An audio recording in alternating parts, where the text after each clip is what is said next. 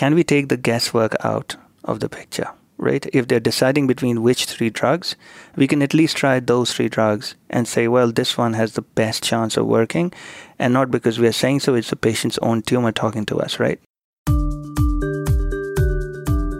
Welcome to the Illumina Genomics Podcast, where leading scientists discuss their genomics research and how genomics is shaping their understanding of science and nature. Here's your host, Paul Broman. Hi, I'm Paul Broman, your host, and I'm Scientific Affairs Lead at Illumina. In this episode, we'll be discussing genomics and research in precision medicine and oncology.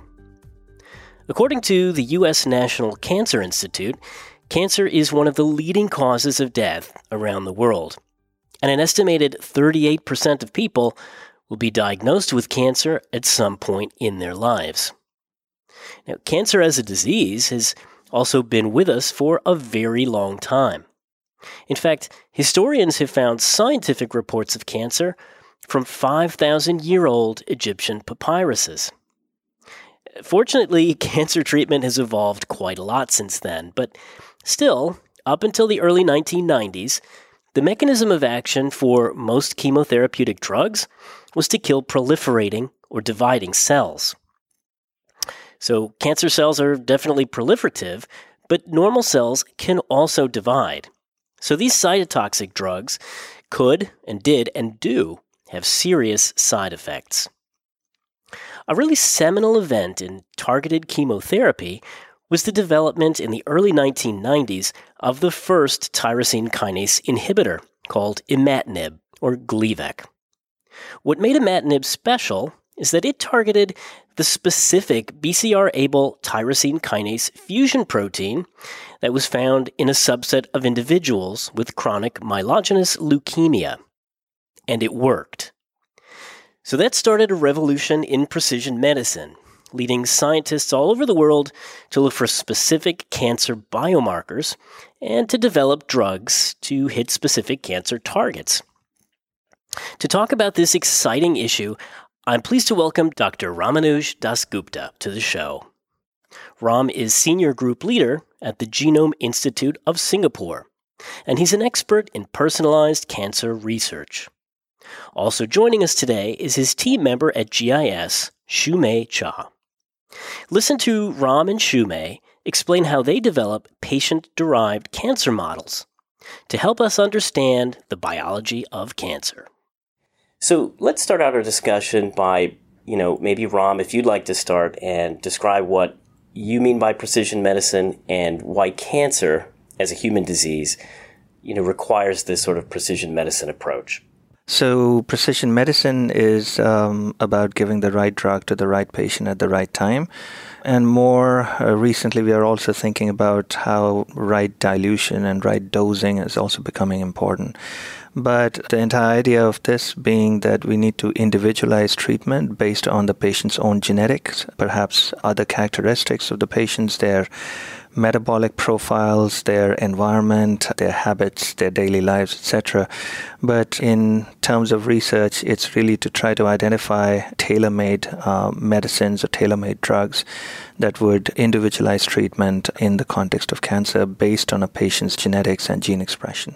And most of the cancer treatments that have been discovered and approved over the years are quite blunt tools, right? I mean, many of the treatments have been drugs that block or kill cells that proliferate. So let's put this in context a little bit. And maybe Shumei, if you want to start this discussion off on basically the background of precision medicine. I mean, what were some of the first successful approaches you know, developing a targeted treatment for cancer. Do you have any specific examples that, of that approach that uh, you'd like to share with our listeners?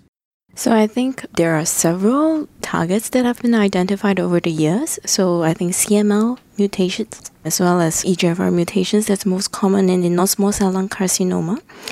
But over the years, I think drugs have been developed and they have been used uh, effectively as well in the clinics targeting several of these mutations. Uh, so one of the effort for precision oncology was trying to figure out who's going to respond and who's not going to respond. And because each individual patient is very different, each cancer type is also very different. However, even the same cancer type across different patients can be very different. So there's interpatient as well as intratumor heterogeneity. And what happens with intratumor heterogeneity is there are different subclonal populations of cells that can respond very differently to a given drug. So in an ideal world, we would identify, right, we would like to identify therapeutic vulnerabilities of these individual clonal or subclonal populations so that we can think of uh, combinations of drugs that can wipe out the entire tumor. Now, typically, like you mentioned earlier, standard of care is really killing fast dividing cells. And but however we know from a lot of literature in the past 30 or odd years with the advent of molecular biology is that in fact the resistant cells or the pre-malignant cells are often in fact not fast dividing. There are many slow dividing dormant cells. And so you can kill off all the fast dividing cells but the really bad ones are they are just hiding in plain sight. And once you relieve the selection pressure to drugs and clinically you don't see any tumor they can come back again right? So part of precision oncology or precision medicine is really defining some of these subclonal populations and understanding their therapeutic vulnerabilities. Can I come back to this concept of the heterogeneity of cancers and of the tumor? That heterogeneity, is that something that's been appreciated historically, or is that a more recent phenomenon that scientists are discovering this kind of heterogeneity? With a lot of the emerging technology, I think with uh, powered by single cell RNA that's how we, I think, scientists are beginning to understand the differences or the intratumor heterogeneity. Before the presence of this technology, I think, well, I think you can think of it like bulk RNA seq. We are essentially looking at the tumor, maybe at a 4x microscope and when we are looking now at uh, using single cell RNA-seq technology, we're actually going down to maybe 100x. All right, it's giving us high resolution as to what exactly constitute uh, the entire tumor and not just really the heterogeneity at the level of tumor cells per se, but also heterogeneity in terms of the microenvironment, right, which yeah. is the endothelial cells and the immune cells, how that changes between disease and normal, and can we target, for example, the tumor environment itself. So, yeah, I think there's a lot of excitement in the field basically trying to get towards heterogeneity and trying to understand how that heterogeneity drives tumor evolution into resistant refractory metastatic disease, yeah. In 2017, you published what I think is a really fascinating article in uh, Nature Communications. And the title, for those who want to go and take a look at it, is Phenotype Driven Precision Oncology as a Guide for Clinical Decisions, One Patient at a Time. I'm really fascinated by the approach for precision medicine that you discussed in this paper. Why did you do this study? What research questions were you trying to address? What were you trying to understand with the study? So I think when we first started this project, we were really interested first to find out if uh, we can first generate models for patient tumors. And if we can, can we then actually use these models as a proxy for patient response in vitro? For instance. And if they do, then can we actually mine these models for biomarkers? So, what the paper actually showed is that yes, we can actually generate models from the patients. Uh, and in fact, we've done so for several cancer indications right now, and specifically looking at indication that actually doesn't have clear biomarker discovery. I'd like to discuss or give you the opportunity to kind of discuss in detail the kind of model that you set up. So my understanding is that these are primary cells that you isolated from patients and and then you started screening for, you know, phenotype, genotype. Can you talk a little bit about just technically how you set that screen up? Like I mentioned earlier, much of the driving forces for precision medicine is genomics driven, right?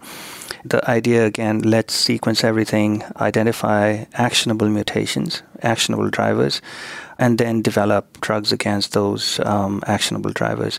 I think it's a very worthwhile effort. However, that takes time and money. Much of what we were driven by is really talking to the clinicians in Singapore who are close collaborators, and their question to us was always, well, how do I treat the patient in the clinic right now? Right? And so that's where we started thinking that perhaps response itself could be used as the best biomarker for response in the clinic as long as you're measuring response in a patient personalized model, right? And that's where this phenotype driven angle comes in, right? We simply want to measure traits, phenotypes. It's not new. Entire field of GWAS is basically traits and connecting it to genetic SNPs, right? So it's phenome to genome, right? But what we wanted to understand, well, let's just try to figure out if these patients are going to respond or not, at least their patient models are respond or not. If they don't respond or if they're going to respond, that's fine. If they don't respond, what's the point of giving the drug in the first place? However, if they don't respond, then dive into the genomics, try to figure out why they don't respond and mechanistically identify the mechanisms, perhaps, the genes that are responsible for the resistance, as well as try to identify. So that could be potential biomarkers. However, some of them could be actionable, right? And therefore could be potential therapeutic targets as well, right? So the idea was that, well, every time the patient's tumor gets resected, we bring it to the lab and basically grow a micro avatar of that patient's tumor right? It's simply not growing in the patient's body anymore, but now in a dish. And you can grow them as 3D organoids or spheroids or simply as primary cell lines, right?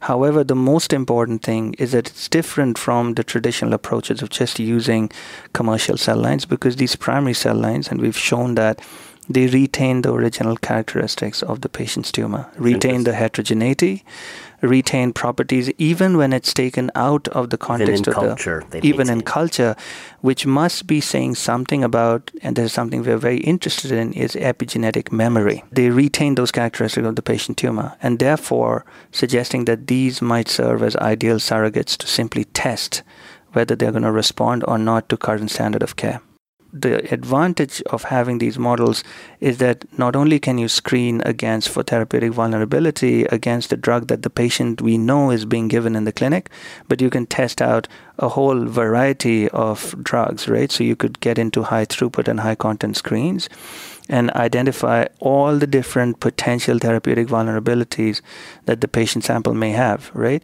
And so then in Shumei's paper, what she could show that she could kind of predict, you know, certain resistance to standard of care, but there was also vulnerability against these tyrosine kinase inhibitors. But all that we could show is that phenotypically, this patient's tumors were extremely sensitive, like super sensitive to tyrosine kinase inhibitors, right? And based on that, then it was taken back into the clinic with N of one co-clinical trial because at that point you are basically you do not have so many choices, right?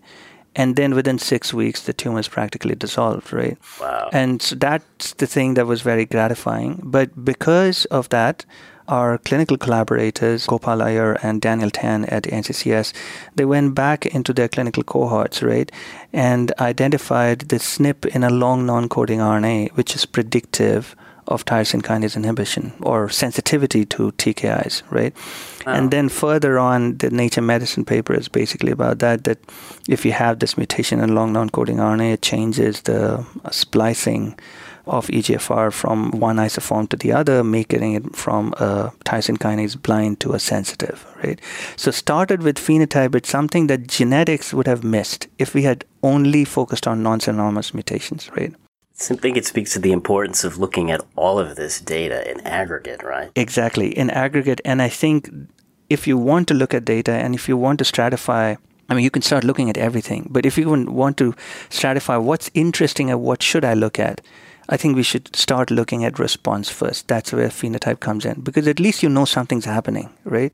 This kind of approach, is this something that you think could become uh, part of clinical care? Do you think there are barriers to setting something like this up? Can you talk about that? Regulatory approvals. um, and I think it's also a lot of acceptance, right? Yeah, getting the patient to understand the approach, take this and accept this approach. Having the doctors uh, understand and even take whatever recommendations. Right? So these are definitely some of so the potential like validation. challenges. That that's one level mm. of challenge. Exactly. So the first level of challenge is that can we just uh, validated using translational observational studies, right? We simply predict who's going to respond, who's not going to respond, but there is no clinical decisions being made, right? You just follow the patients, look to see if are your predictions were correct or not. The second study would be then a translational interventional study, for example, right? Right now, it could not. I don't think it can happen in the adjuvant setting However, in the setting of relapse and metastasis, we have fewer options. We have very few options. What we can say is that maybe if you have an option of giving, say, three different drugs based on clinical history and based on the clinician's experience, right, for that particular cancer, can we take the guesswork out of the picture? Right? If they're deciding between which three drugs, we can at least try those three drugs and say, well, this one has the best chance of working. And not because we are saying so, it's the patient's own tumor talking to us, right? So you have these validation challenges, you have translational challenges, and you have these basically infrastructure challenges, the technology, right? So right. what are some of those barriers currently? So what we are trying to develop uh, models that can be rapidly screened against a few drugs that say the clinicians can suggest because that's what can go into the clinic right? Yeah very quickly. So that can be done. It's not that we cannot expand it in a limited fashion. However the major effort right now apart from validation is simply scaling.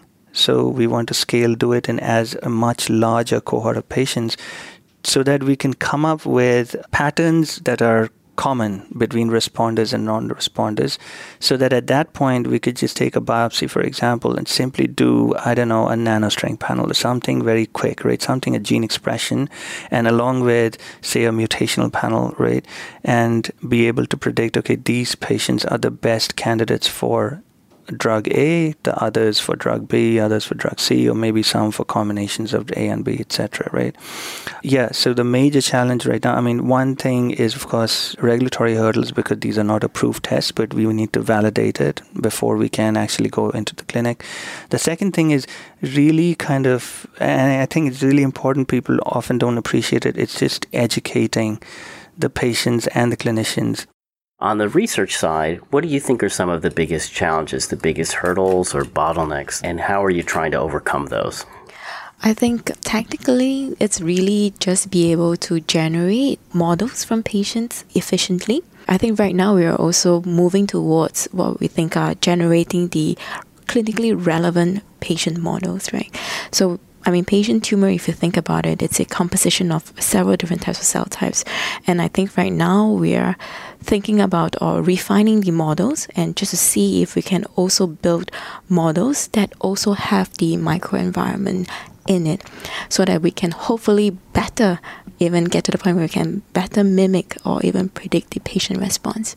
So I think these are some of the subtle challenges. Um, of course, others that I can think about would be, of course, to see if we can measure different parameters and having better readouts, perhaps for the screens even, and you know coming up with assay platforms that help us define clearly, hopefully accurately, as to whether a patient is truly resistant or whether a patient is a true responder overall, what excites you the most about, you know, applying these multi-omic technologies in the understanding of the biology of cancer? So, what are you excited about in the future? What are we likely to see? What excites me the most, perhaps, in the future is that we can affect a paradigm shift in the clinical management of cancer, going from a predominantly reactive modality to becoming proactive in terms of giving the right patient the right drug at the right time. So, again, reiterating this tenet of precision oncology. And in the future, what it means or what it could look like is that the patient comes in. What my dream is that we can just do a single cell tumor biopsy. What we've talked about is still much to do with models. Single cell tumor biopsy. Yeah, so we want a biopsy and we do a single cell analysis basically and identify all the cell states. Again, by cell states, I mean phenotypic states, which is dictated by the epigenome and the transcriptome, right? You already have the mutations, can't really avoid that. However, using a single cell tumor biopsy, to be able to predict whether a patient's going to respond or not. And if they don't respond, going a step further, being able to prescribe what may work with a certain degree of probability, of course, right? And that's what excites me. It, it sounds a bit Star Trekish, but I think we'll get there. Yeah, so I think like just to add on to what Ram was suggesting, it's all about giving the right patient the right drug and hopefully and at the right time. I think one of the goals that we also talk about really was to see if we can one day convert uh, cancer. I mean, by being able to do so, one day be able to convert cancer into something that's analogous to some of the other disease type that we are thinking about, like diabetes. Can we turn cancer into something like, chronic disease? Exactly, right? and be able to manage it. So maybe people, instead of you know start dying from from this disease, people can start actually living with, with it. cancer. Yeah. Ram and Shumei, I can't wait to see what you're going to come up with over the next five or ten years, and and I'm looking forward to to seeing whether your visions come true for the future. Thanks for taking the time to join us and explain your work, and thanks for joining us on the Illumina Genomics podcast. Thank you so much for having us. Thank you so much for having us. It was great discussing. Hey, thanks for listening. If you like today's show, why not subscribe to the Genomics podcast? You can find us on Apple Podcasts, Spotify, or anywhere podcasts are found. You can also ask your favorite smart speaker to play the Illumina Genomics podcast. Join me next time when I'll be talking with Dr. Andrzej Kilian, Director and founder of Diversity Arrays Technology in Canberra, Australia. We'll be discussing genotyping and agrigenomics right here on the Illumina Genomics podcast.